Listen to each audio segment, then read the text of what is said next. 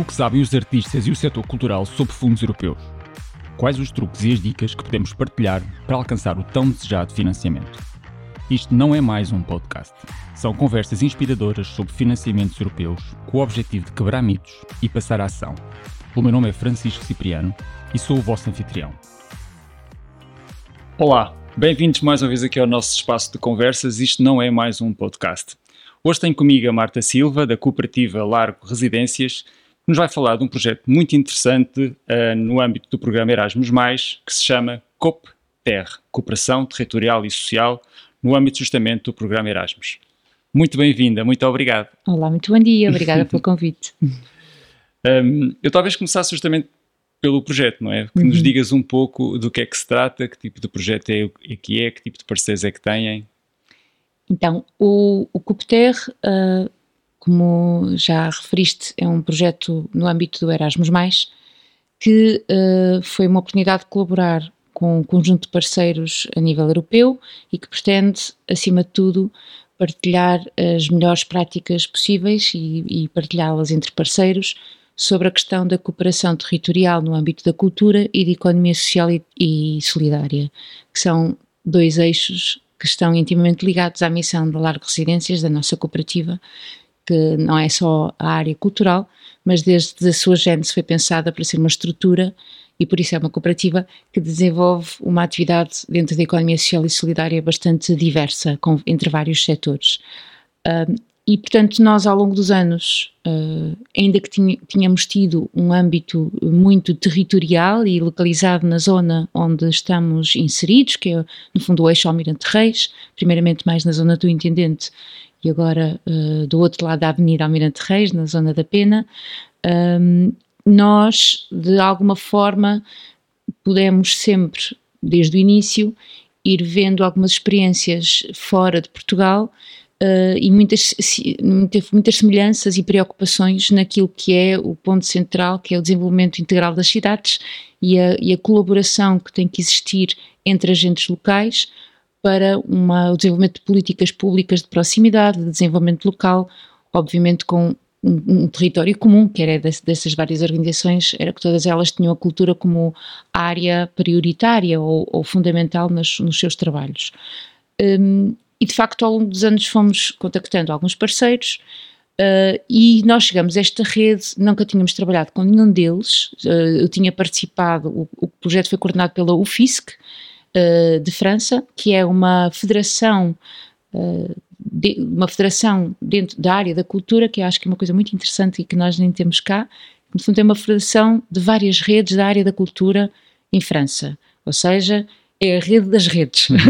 Nós aqui, felizmente, já temos várias redes dentro da área de cultura, só não temos, é a título ainda privado, uma única organização que consiga ser uma espécie de chapéu de chuva e que trabalhe na área da capacitação, do policy making, do, no fundo do, do, das recomendações e da partilha de conhecimentos e oportunidades entre parceiros das redes, mas também das recomendações e da ligação muito concreta que fazem com uh, o governo, com o município, dos vários agentes e, portanto, uh, é, um, é, uma organização bastante interessante e que faz um evento bianual que se chama Pop Mind, que é uma espécie de festival só de conhecimento, não só para membros desta federação, portanto são dezenas e dezenas de organizações de toda a França, mas também aberto a outros interessados. Tem este festival do qual eu fui convidada para ir em 2019 como oradora. Mas como é que eu chego lá?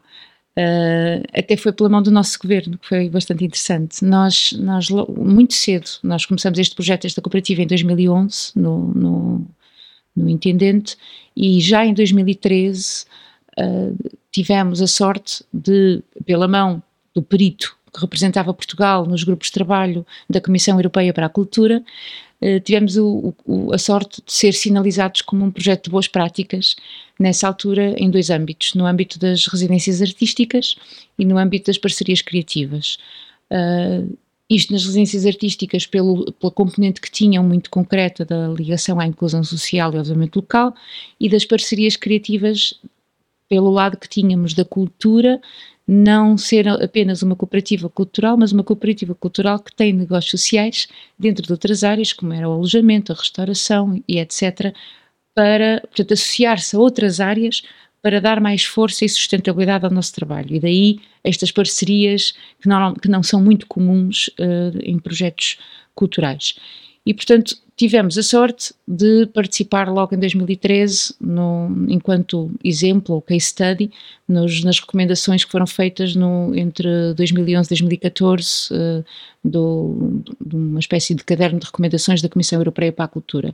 Depois, mais tarde, uh, havia um novo grupo de trabalho de, do governo português, já com o, com, o GEPAC criado, porque na, porque na altura anterior ainda não existia esse organismo, entretanto foi criado o GEPAC, que é o Gabinete, agora tenho medo de dizer mal, Gabinete para a Estratégia Política. E, pa, uh, políticas e avaliação da cultura, exatamente. Doutor Fernando uh, Heitor, não é?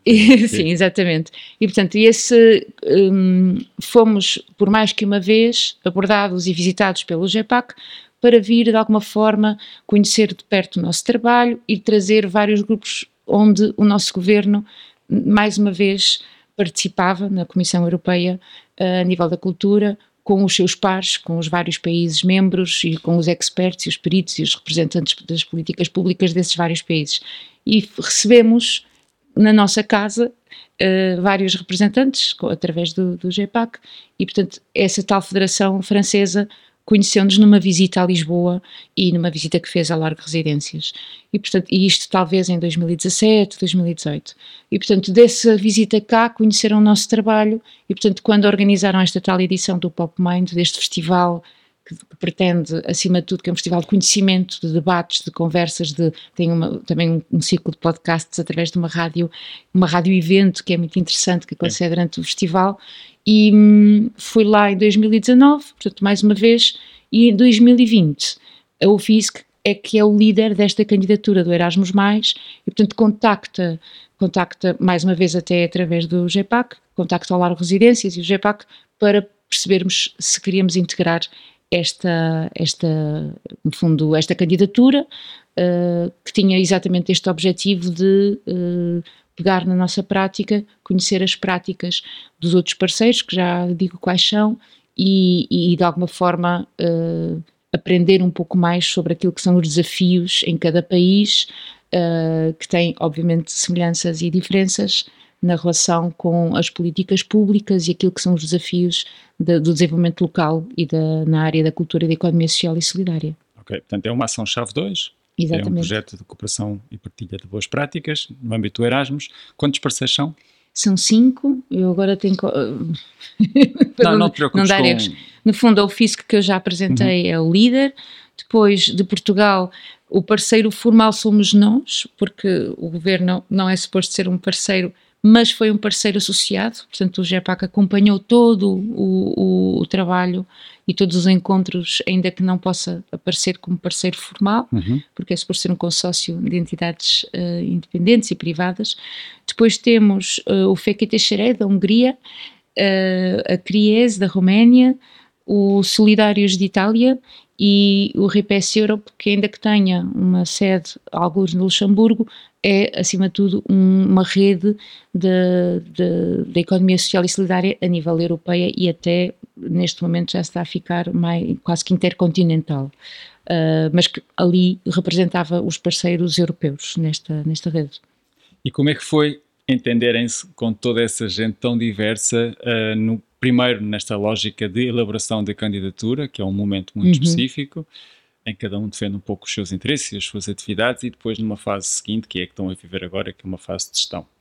Então, nós em 2019, uh, eh, graças a tudo que existe de ferramentas partilhadas na internet maravilhosas, deu para construir, construir à distância e com algumas reuniões online uh, a candidatura. Uh, e depois quando recebemos o resultado da candidatura, uh, tivemos aquela bela surpresa que já ouvi aqui alguns dos, dos, episódios narrar, vários projetos atravessaram com aquilo que se chama o Covid.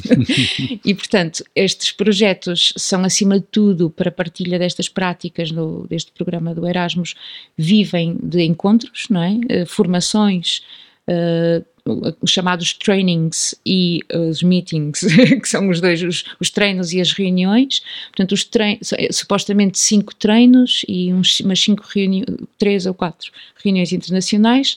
nos, trein, nos treinos é suposto cada parceiro, cada parceiro membro desta rede organizar na sua cidade, no seu local, um programa uh, que, que permite aos parceiros perceber como é que nós na prática ou melhor, passa a redundância, como é que nós, no nosso exemplo, pomos em prática esta dimensão da colaboração territorial, cada um fala das suas redes específicas, locais, de como é que, como é que trabalha então a nível local eh, dentro desta área da colaboração na cultura e da economia social e solidária.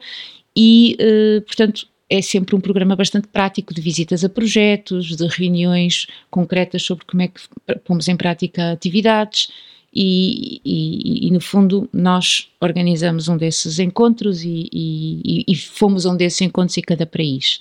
E é muito interessante porque uh, por mais que tu escrevas, por mais que tu leias, por mais que tu uh, faças reuniões online, faças encontros, é depois haver atividades concretas, é senti-las na pele, que tu podes muitas vezes perceber o impacto real e aquilo que é uh, em concreto o trabalho de cada parceiro, porque se formos todos a escrever, escrevemos coisas muito parecidas, não é? Mas depois a forma como as implementamos, as atividades concretas, aí já, já são uh, Claro que há semelhanças, mas depois há muitas especificidades, é mesmo muito interessante e é muito rico, porque a aprendizagem deve ser pela reflexão, mas também nada contra as receitas, ou seja, nada contra tu vês exemplos que podes apropriar-te, gostar, ou então não gostar nada e não usá-los, não é? é? Eu sou muito defensora de, de uma aprendizagem nos dois sentidos, quer pela a imitação do bom sentido, ou seja, quer por viveres e perceberes que eu quero integrar isto no meu trabalho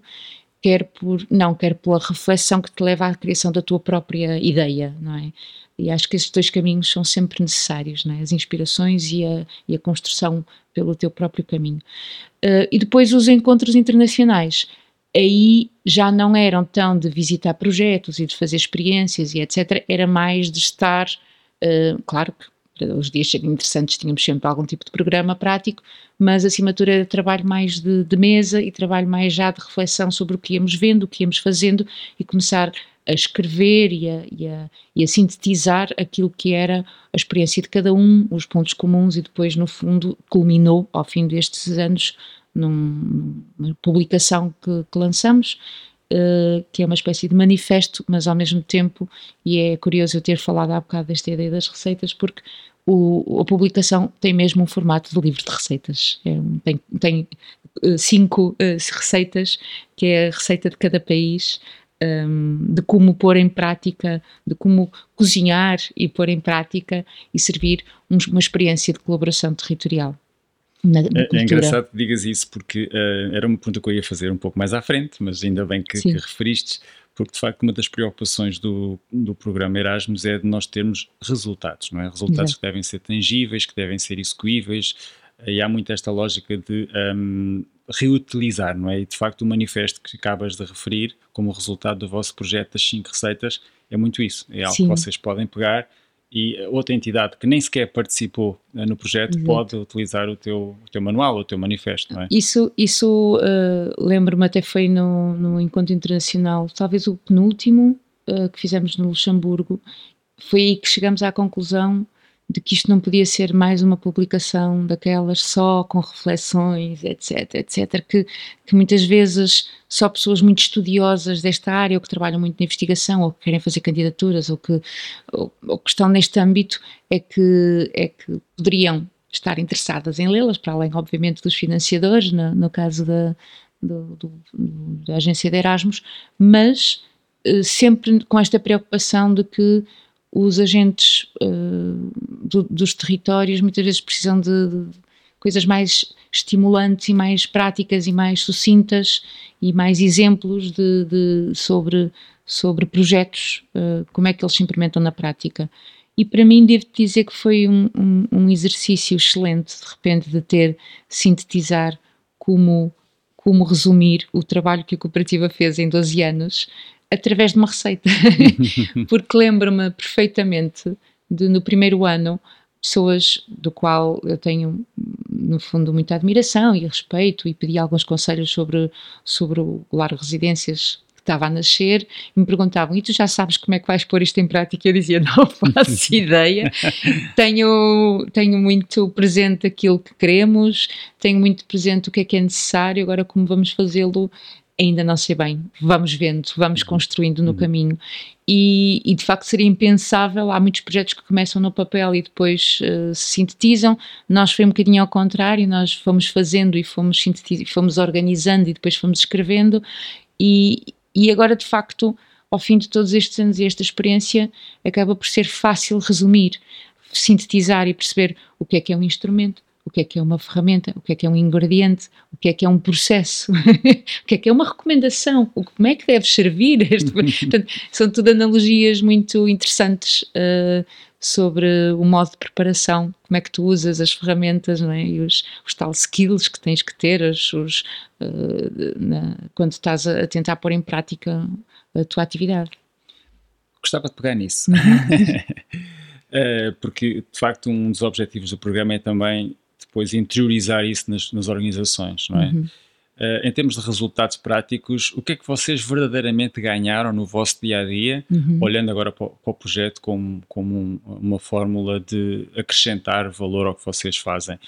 Nos recursos, financeiramente, enfim, com alguma liberdade, o que é que vocês verdadeiramente ganharam com isto?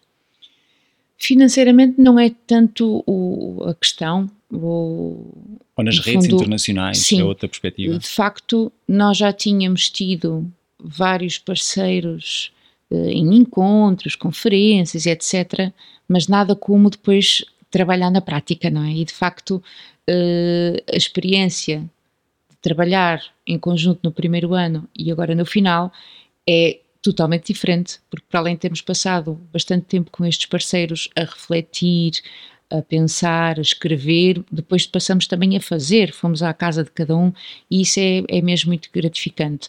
Para além daquele resultado que te falei sobre ter permitido fazer uma espécie de síntese de, e, e, de como é que o nosso projeto se pôs em prática, que desafios é que tem e que quem quiser trabalhar neste âmbito, uh, recursos é que pode vir aqui se inspirar. Uh, para, para mim, o outro grande ganho e, e, acho que já tive num outro momento uma oportunidade de partilhar contigo este, este conceito, é que aquilo que fazemos é feito já em, em muitos outros lugares e, e, eu consegui encontrar, às vezes nós precisamos de uma espécie de categorias e de nomes onde encaixar o nosso tipo de trabalho. E eu costumo dizer que durante algum tempo tinha uma dificuldade enorme de encaixar o trabalho da nossa cooperativa numa gaveta porque não era só cultural e artístico, porque não era só social, porque não era só da economia social e solidária e do tal empreendedorismo dos negócios sociais, era isso tudo e mais alguma coisa. E portanto, tinha sempre muita dificuldade. Eu, quando fazia uma candidatura do âmbito cultural, tinha que secar alguma linguagem social, quando fazia uma candidatura social, tinha que secar alguma da linguagem cultural, e parecia que estava sempre a ter que partir o nosso projeto em, em algum tipo de, de, de, fatias para encaixar, muitas vezes, ou nos financiamentos, ou nos, ou nos contextos onde ele era chamado para, para falar. E eu fui vendo uh, em vários destes parceiros, e principalmente em França, Luxemburgo e, e há outros países, mas estes da rede eram dois dos membros, aquilo que são os conceitos de terceiros lugares. E percebi, nós somos isso.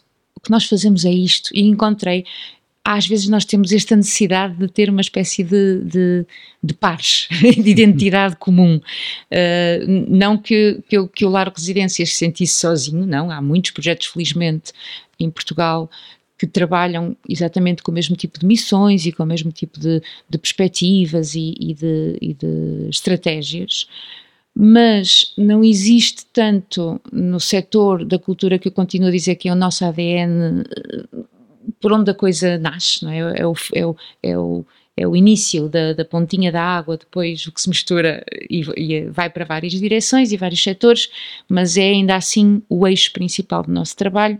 E eu sempre na área da cultura fiquei com muita dificuldade de nos encaixar. Não somos uma rede de teatro, não somos uma rede de arte contemporânea, não somos uma, uma organização, ou seja, tínhamos sempre uma dificuldade. Felizmente, por exemplo, agora até nos concursos da Direção-Geral das Artes já abriu um programa que se chama uh, Novo Circo e Artes de Rua, onde também não somos só isso, mas até já encaixamos mais ali. Também começaram a abrir os concursos de parceria, que finalmente encaixamos ali como um peixe na água, mas há uns anos atrás é, havia uma dificuldade muito grande de encaixarmos o nosso trabalho no, naquilo que são uh, as organizações e as leituras como as políticas culturais estão estruturadas no nosso país. E de facto, ao visitar e ao ver que já existem redes de terceiros espaços, e já explico melhor o que é que entendemos por terceiros espaços, uh, muito alavancadas e estruturadas em, no, nestes países, uh, aí eu percebi, ai não, é mesmo isto? E já existem alguns em Portugal e temos que se calhar começar a tentar criar aqui uma nova gaveta ou rede, não sei muito bem o que é que poderá vir a originar, mas tenho muita, muita vontade de em breve organizar um, um dos primeiros encontros nacionais de terceiros espaços em, em, Portugal, nacional e internacional, porque acho mesmo que é fundamental e acho mesmo que as cidades precisam disto. E se calhar agora, de uma forma muito resumida, o que é que são terceiros lugares? São, no fundo, uh, ecossistemas uh, culturais, sociais, de economia social e solidária, que, junto, que fazem um, ponto, um pouco a ligação entre aquilo que é o público, o privado e o cidadão, e o movimento cidadão. Portanto, são quase sempre espaços não formais de cultura, são sempre espaços, muitas vezes, ou que eram um descampado, ou que eram um edifício abandonado, ou que eram um, uma fábrica, ou que eram, eh, no fundo, são espaços da cidade que não tinham, primeiramente, um uso uh, cultural, uh, e que tem uma configuração arquitetónica que permite vários várias formas de usufruto do espaço. Né? Porque aquilo que eu tive como experiência quando passei de um espaço cultural onde o público tem que entrar na porta para uma experiência de largas residências que foi, acima de tudo, a cultura acontecia na rua. E, portanto, ia ao encontro das pessoas.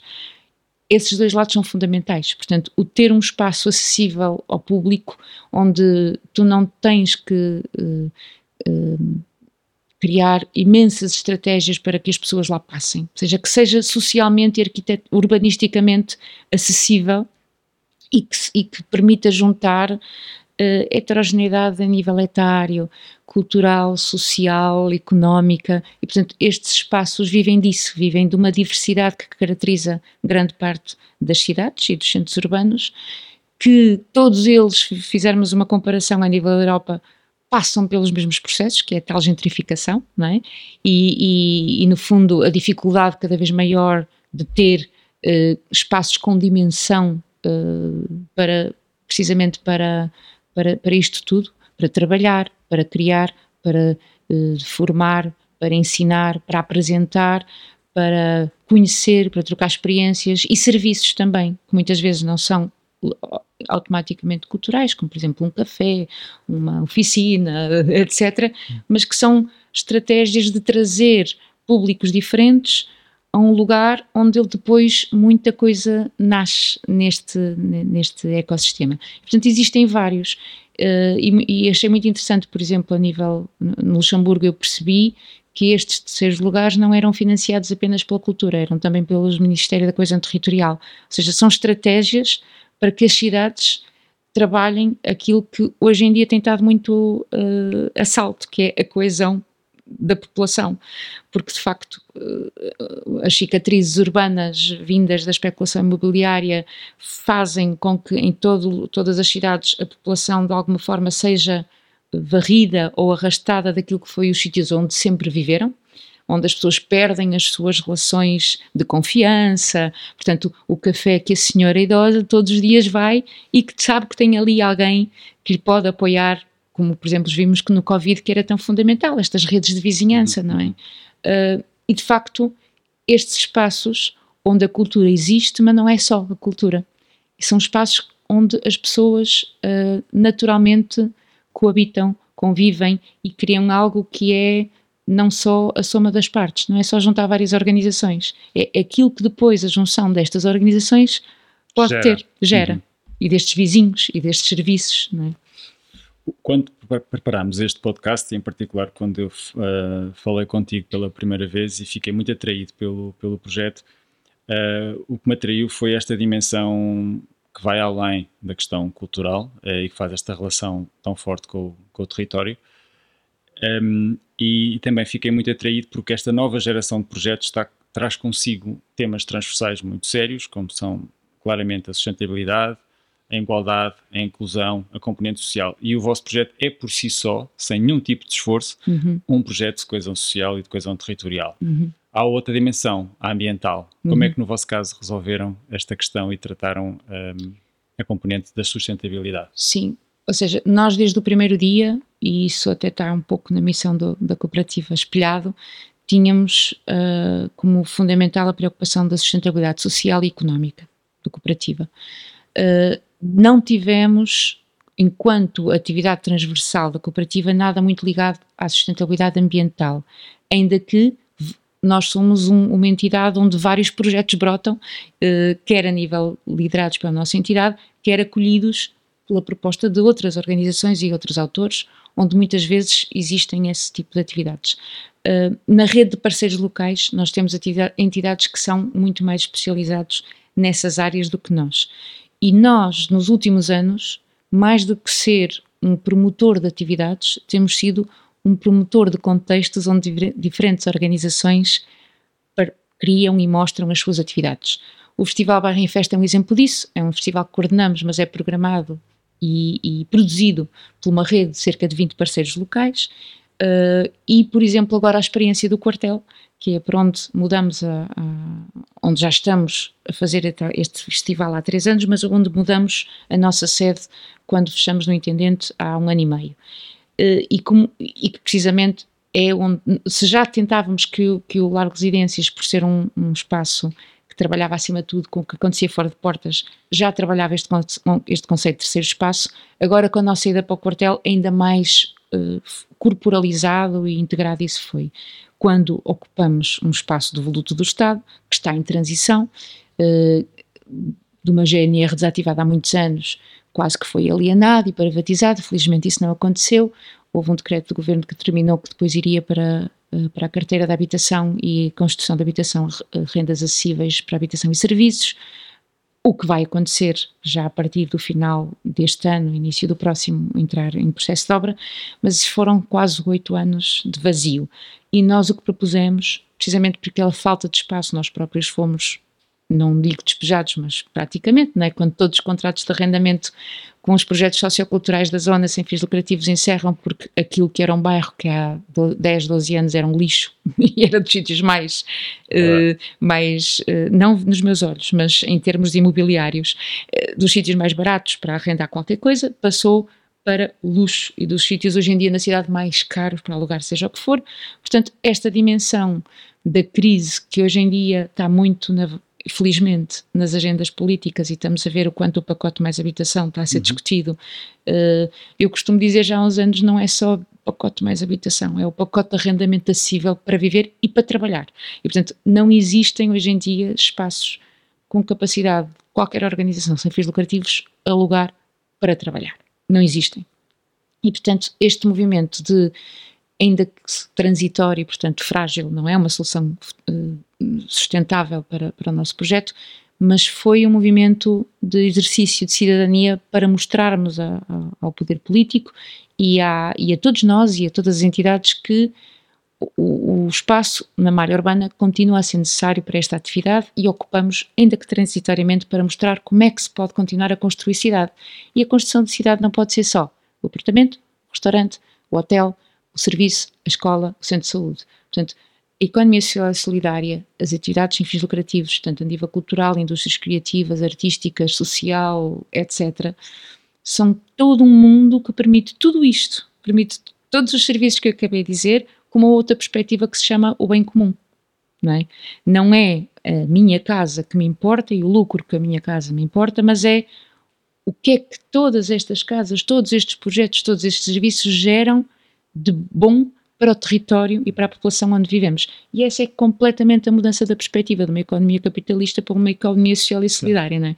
E, portanto, eh, ocupar eh, tantos metros quadrados daquele edifício que eu costumo dizer, isto foi, senti-me uma criança que de repente teve um prédio em obras para brincar e montar a sua casinha, não é? Quando nós, em, em uhum. miúdos, de repente tínhamos umas ruínas e dali fazíamos o nosso castelo. Nós sentimos neste momento com essa oportunidade de ter um quartel cheio de edifícios e ruas onde não passam carros e experimentar como é que aquilo pode ser cidade quando abrimos portões que nunca na vida tiveram abertos, quando as pessoas começaram para lá entrar, como jardim de infância que tenha um, um, ao lado, que tenha um pátio ridículo de pequeno, usa aquilo como seu novo pátio, como centro-dia, que também tem uma casa cada vez mais pequena, uh, usam aquele espaço, porque não, hoje em dia a falta de espaço só para estar falta muito na cidade. Os sítios para sentar é uma, uma esplanada onde pagas e pagas bem. E há cada, cada vez, vez menos locais de encontro, de fruição. Por exemplo, naquele eixo existiam imensas coletividades uh, regionais, que foram também muito casas comunitárias, onde qualquer movimento cidadão se juntava para fazer uma reunião, para preparar uma manifestação, para fazer uma formação e uma Assembleia Geral de uma entidade que às vezes não tem sede. Isso não é possível fazer em cafés. Isso não é possível fazer em hotéis. Isso não é possível fazer num supermercado. Isso faz-se onde?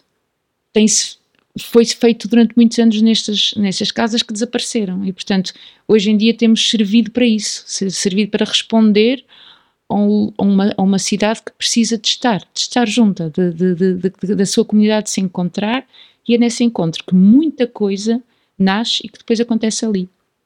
É engraçado tu estás a dizer isso porque agora aqui um pequeno parênteses, eu sou geógrafo uhum. uh, e portanto isto tudo na minha cabeça faz imenso sentido independentemente dos fundos europeus. Sim. Portanto, isto na minha cabeça o que tu estás a dizer faz, faz imenso sentido na construção da cidade e na construção dos espaços comuns, é interessante estar a, estar a, estar a ouvir-te. Olha, um, e faço imensos vossa... parênteses também, não é? Não faz mal. pensando na vossa instituição e pensando como é que articulam esta questão do financiamento europeu e não só. Um, falámos já daqui de alguns instrumentos que são um bocadinho além do europeu. Como é que é? Tem rotinas de trabalho? Tem alguém que está sempre atento uh, em relação ao financiamento? Um, tem uma pequena equipa? Como é que vocês organizam esta questão do financiamento? Olha, infelizmente ainda não consegui ter condições para ter uma equipa ou alguém que tenha isto como matéria principal do seu trabalho.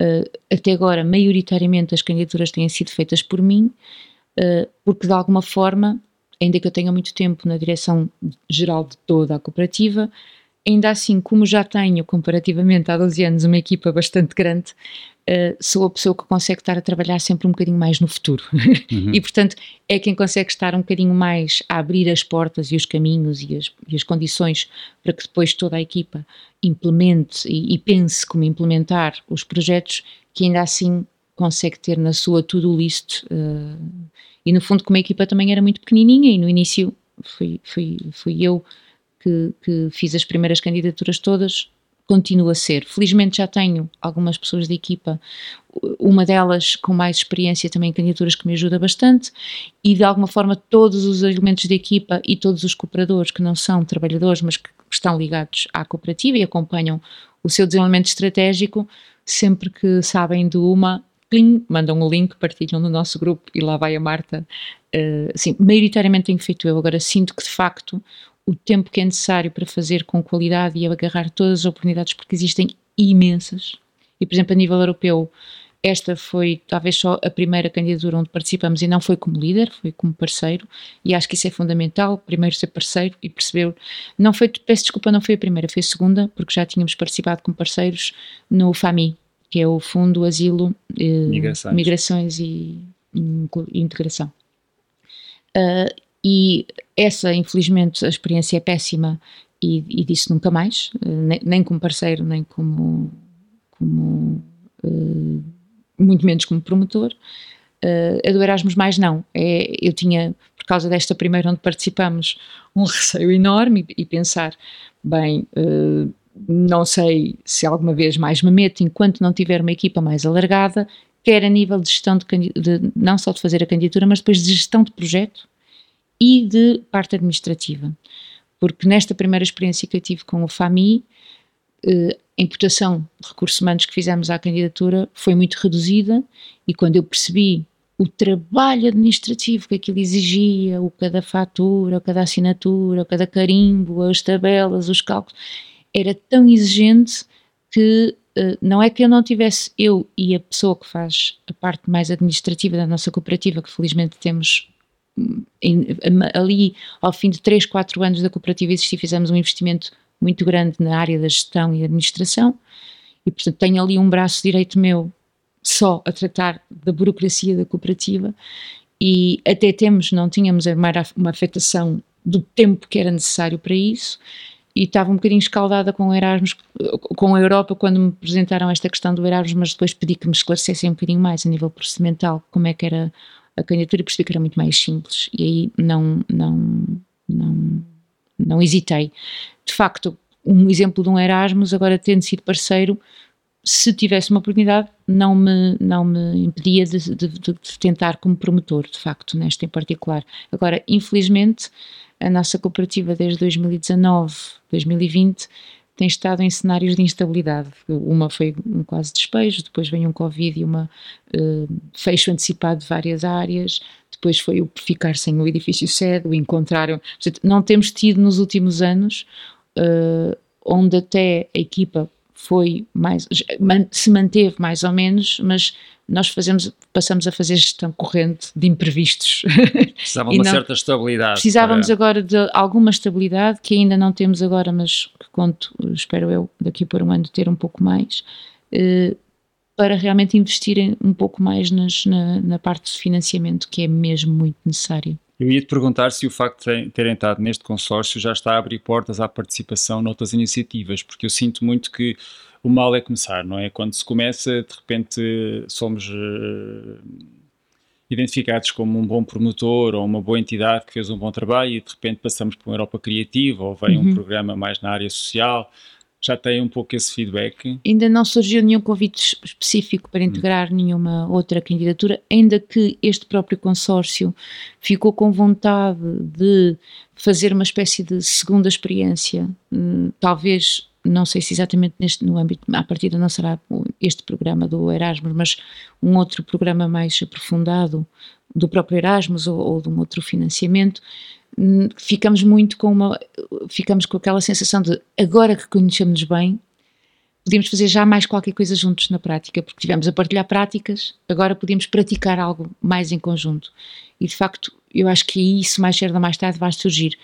Contudo até lá têm surgido certas coisas satélites como já fomos com atividades nossas a um festival de um parceiro daqui que percebeu que as nossas atividades tinham muito a ver com aquilo que eles fazem e, portanto, que vamos lá na prática fazer. Portanto, já aconteceu esse tipo de uhum. outras consequências uh, uh, paralelas. Por exemplo, fica, já tínhamos, de alguma forma, este pré-contacto com o GEPAC, mas ficamos, ao fim desta candidatura, também com uma experiência muito maior de trabalho com a equipa que ainda que tenha sido, foi mudando em termos de representantes, mas houve sempre cruzamentos e transições e, portanto, é, é muito interessante o trabalho que eles fazem e, e, de facto são muito, às vezes para o setor, o setor não percebe muito bem em, em que é que isso con concretiza, mas é fundamental ter alguém que só conhece, só vai ver e depois faz links. E portanto temos tido uma experiência muito boa de contacto com, com, com, a equipa e muitas vezes estamos a pensar em determinadas coisas e dizemos, olha,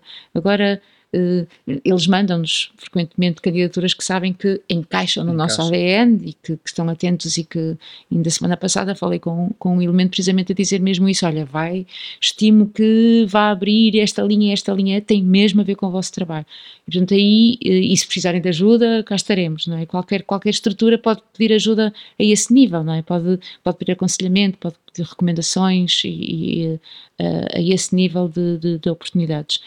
Por exemplo, com a Europa Criativa senti que houve, nunca fiz nenhuma candidatura, mas tenho acompanhado o trabalho que o gabinete, que até é liderado pela Sara uh, Machado, uh, este gabinete local português, acho que tem sido fundamental. Existir, existir estas coisas muito práticas, muito uh, cara a cara, se sabes com quem falar, haver determinadas iniciativas e esclarecimentos, é super importante super importante, porque tu tens da parte destas entidades uma disponibilidade para te explicar na prática como passar muitas vezes, lá está, há pessoas que vão da ação para o pensamento, há pessoas que vão do pensamento para a ação, e isso é fundamental para que tu tenhas um, um de como, como passar os teus projetos para as linhas de financiamento. E, e, mais como isso devia existir no nosso país, mais gabinetes destes de proximidade e não só de esclarecimento, como de apoio à, à realização de candidaturas e, e pronto, é, é, é, fundamental este trabalho. Uh, pronto, tu próprio fazes também, Exato. não é? é, é tem, tem, que haver mais, tem que haver mais por todo o país, porque é mesmo muito importante. E não achas que, eu sinto um pouco essa dificuldade, não achas que havia necessidade de ter um trabalho um bocadinho a montante Porquê é que eu digo isto? Porque antes de nós pensarmos que programa europeu pode alavancar a minha candidatura ou que não haveria também um trabalho a fazer, eu sinto que às vezes falo com entidades que não sabem fazer um projeto, não uhum. sabem fazer um orçamento, não sabem, não é que não sabem, nunca tentaram fazer um orçamento, nunca se pararam para refletir uma lógica estratégica, numa lógica de futuro, como tu uhum. também referiste. Não sentes isso? Sinto muito. Sinto que uhum eu, eu, vejo pelo meu caso, eu fui aprendendo a fazer, não é? Eu não sabia, não era expert de fazer candidaturas, agora já, já sei, olho para as candidaturas e percebo a organização e percebo, ok, nesta candidatura eu tenho de começar pelos objetivos e depois vou concretizando, ou há outras que é ao contrário, que é eu primeiro penso logo muito bem nas atividades, das atividades começo a construir o orçamento, depois vejo para que objetivos específicos concorrem, para que objetivo geral concorre, mas em todas elas eu tenho que ter logo à partida algo muito claro, que é porque é que eu vou fazer isto? Não é? Ou que muitas candidaturas chamam é do diagnóstico. Bom a dizer isso, porque eu passo a vida a dizer isso. o tal diagnóstico uh, que é mais aplicado. A razão, não é? Pelo qual fazemos Sim, as coisas. Isto nas candidaturas sociais é mais óbvio, nas, nas candidaturas culturais não, é, e artísticas não é tão óbvio, mas eu não consigo fazer nenhuma candidatura uh, sem ter muito claro na minha cabeça porquê, não é? Disseste uma coisa incrível agora, que é pensarmos que uma candidatura cultural ou criativa é diferente das outras. Sim. É que não é. Pois não, não é, não é mesmo. Uh, claro que nos parâmetros de avaliação e etc, a forma como as coisas estão estruturadas parecem diferentes, mas não é. Nós temos em todas, e, e aquelas pessoas que já tiveram experiência, eu felizmente tive, até foi uma que foi com a Gulbenkian, com a primeira edição do programa Parties, que eu fiz o meu primeiro pitch e que tive a, a, a, sorte de ter uma entidade externa a ajudar-nos a preparar, que foi a, a Logframe, uh, com o Paulo Teixeira e, todo, e a sua equipa, ajudar-nos a preparar um bom pitch e a dizer, muito resumidamente, em 3 minutos ou numa página A4, porque é que vamos fazer isto, para quem vamos fazer isto, como é que vamos fazer isto, o que é que esperamos no final e, e como é que vamos continuar a fazer isto. No fundo, são quatro ou cinco perguntas-chave que qualquer projeto, seja ele de que área for, nem que seja do turismo, da gastronomia, ou seja, qualquer área, eu acho que todas as pessoas têm que responder estas perguntas e de facto às vezes há muito pouco, muito pouco esse tipo de pensamento e eu de alguns anos ainda me lembro de estar a trabalhar no contexto exclusivamente mais artístico, onde eu, eu implicava sempre com as sinopses dos, dos, dos espetáculos, ou assim, eu, eu, epá, eu não percebi nada. isso, é uma, isso é parte poética. Agora, para além da sinopse poética e do que te vai no coração e na alma e nas entranhas, agora faz uma, uma pequena descrição mais com palavras que a minha vizinha entenda e que seja com, apelada, no fundo, sim, para ela vir a este, a este, a este evento. E nós muitas vezes esquecemos que tudo o que fazemos tem que fazer sentido para nós, mas não pode fazer só sentido para nós, porque senão então não fazemos algo que seja é? para apresentar para terceiros e muito menos para pedir financiamento. A, pois, isso, é? exatamente isso, muito menos Sim. para pedir financiamento, porque nós às vezes esquecemos que a razão pela qual nos estão a dar o financiamento é porque estamos a ser um agente de serviço público. Estamos a ser um, exatamente, estamos a, a, a, ser, entre aspas, um braço armado de alguém para cumprir um determinado desígnio, e que não pode fazer política. sentido só para nós, claro, de claro, todos, é de todos. É? Essencial. E, e o outro lado que uh, é curioso porque muitas vezes, e até isso vê-se nas escolas, quem vai para artes não tem matemática, não é? E eu digo sempre aos meus filhos: olha, eu trabalhei toda a vida nas artes e não há nenhum projeto e não há nenhum dia que eu não use o Excel. Toda a matemática é necessária para o meu trabalho no dia a dia, a matemática, a gestão, e, aqui, e eu sinto que de alguma forma a nível global de cidadania já deviam existir no 12 algumas, eh, algumas disciplinas obrigatórias que são noções fiscais, noções jurídicas. Portanto, eu vejo jovens já a serem licenciados que não fazem a mínima ideia de direito laboral, não sabem a diferença do que é que podem exigir ou não em termos de direitos de trabalho, o que é que é um recibo verde, o que é que é isto, o que é que é aquilo. Eu acho que isso é até devia ser no décimo segundo, logo, pronto, um mínimo de noções, porque uma, um estudante que deixa de ser estudante e passa a ser um cidadão ativo e trabalhador tem que saber. Isso acontece de um dia para o outro. De um, é, de um, dia para o outro, não é? E ainda que hoje em dia a informação até esteja mais disponível de quando eu, aos meus 17, me fui inscrever na repartição de finanças e nem sequer andar, sabiam que a atividade bailarina era, era uma atividade económica.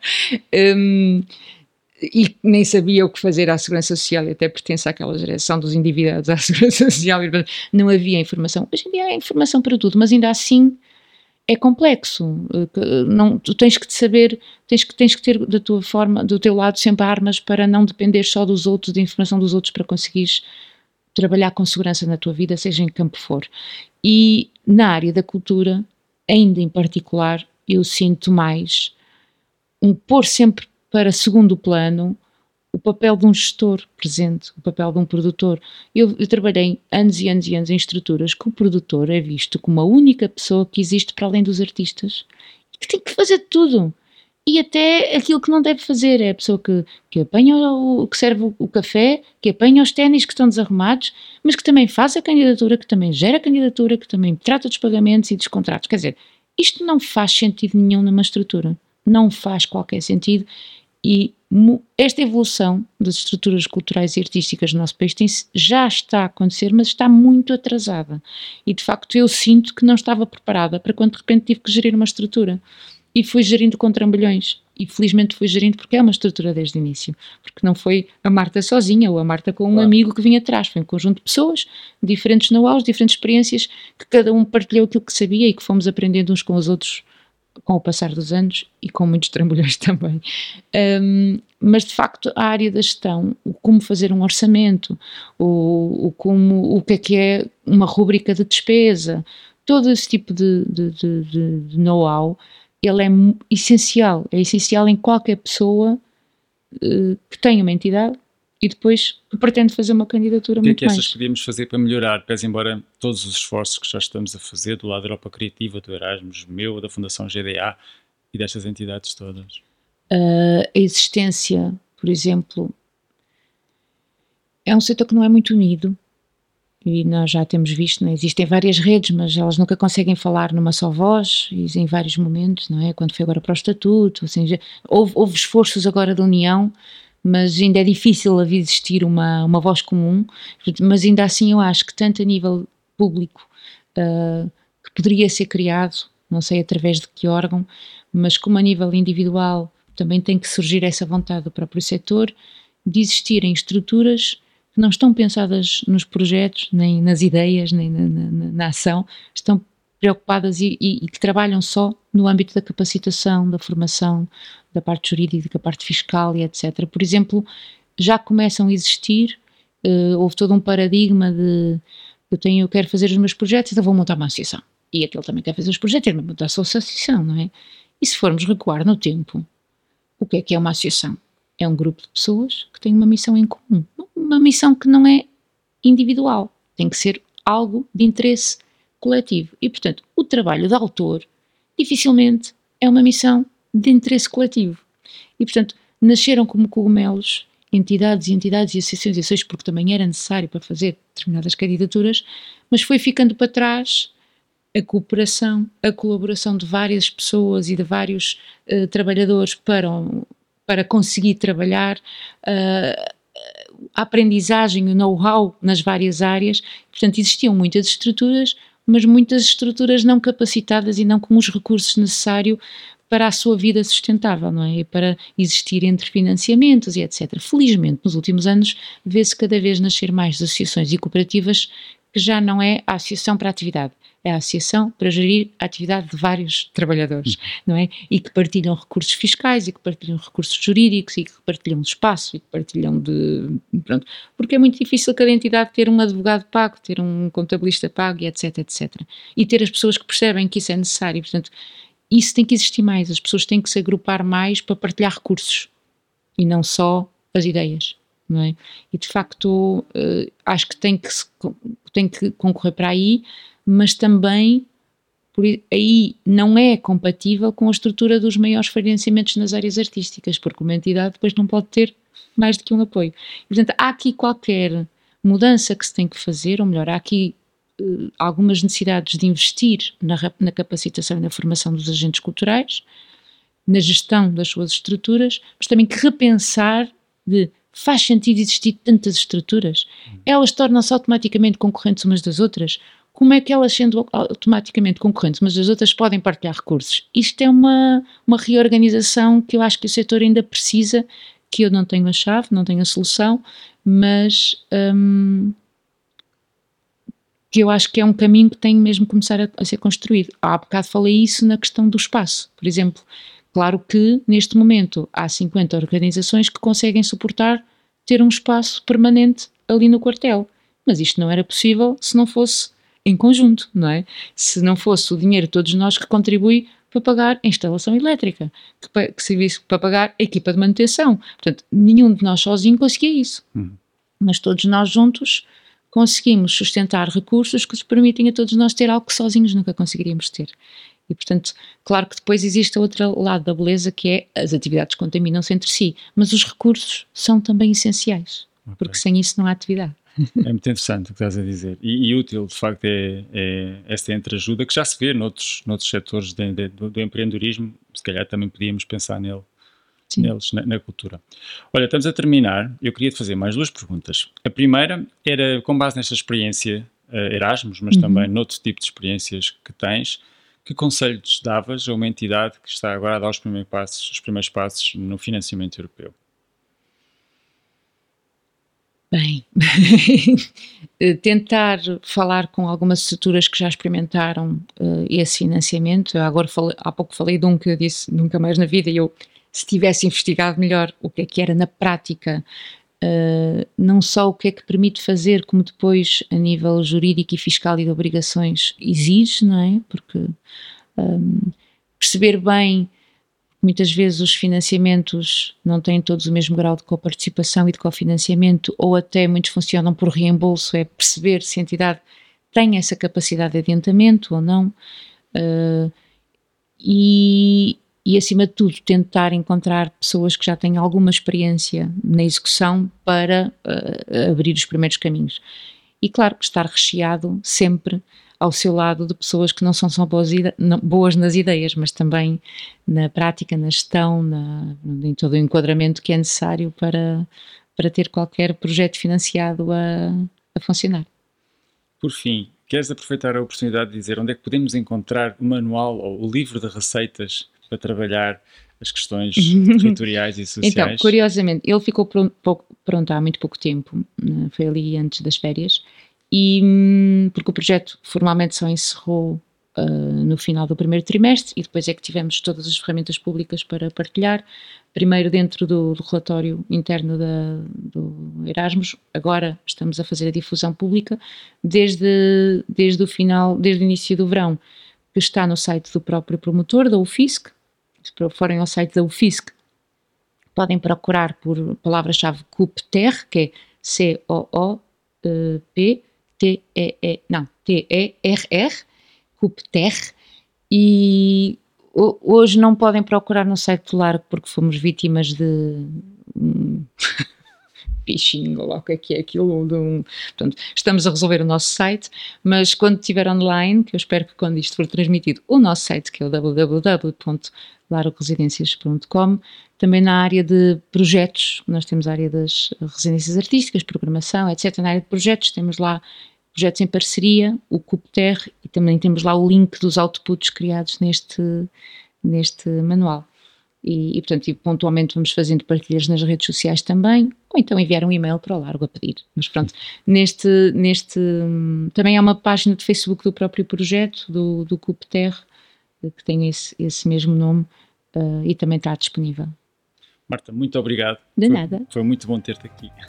obrigado. Obrigada eu. Obrigado por estarem desse lado e até uma próxima conversa. Prometemos continuar a dar informações sobre financiamentos europeus para a arte, cultura e criatividade e a partilhar convosco mais projetos inspiradores. Este podcast é uma iniciativa da Fundação GDA no âmbito da formação e desenvolvimento. Estamos juntos, no mesmo palco.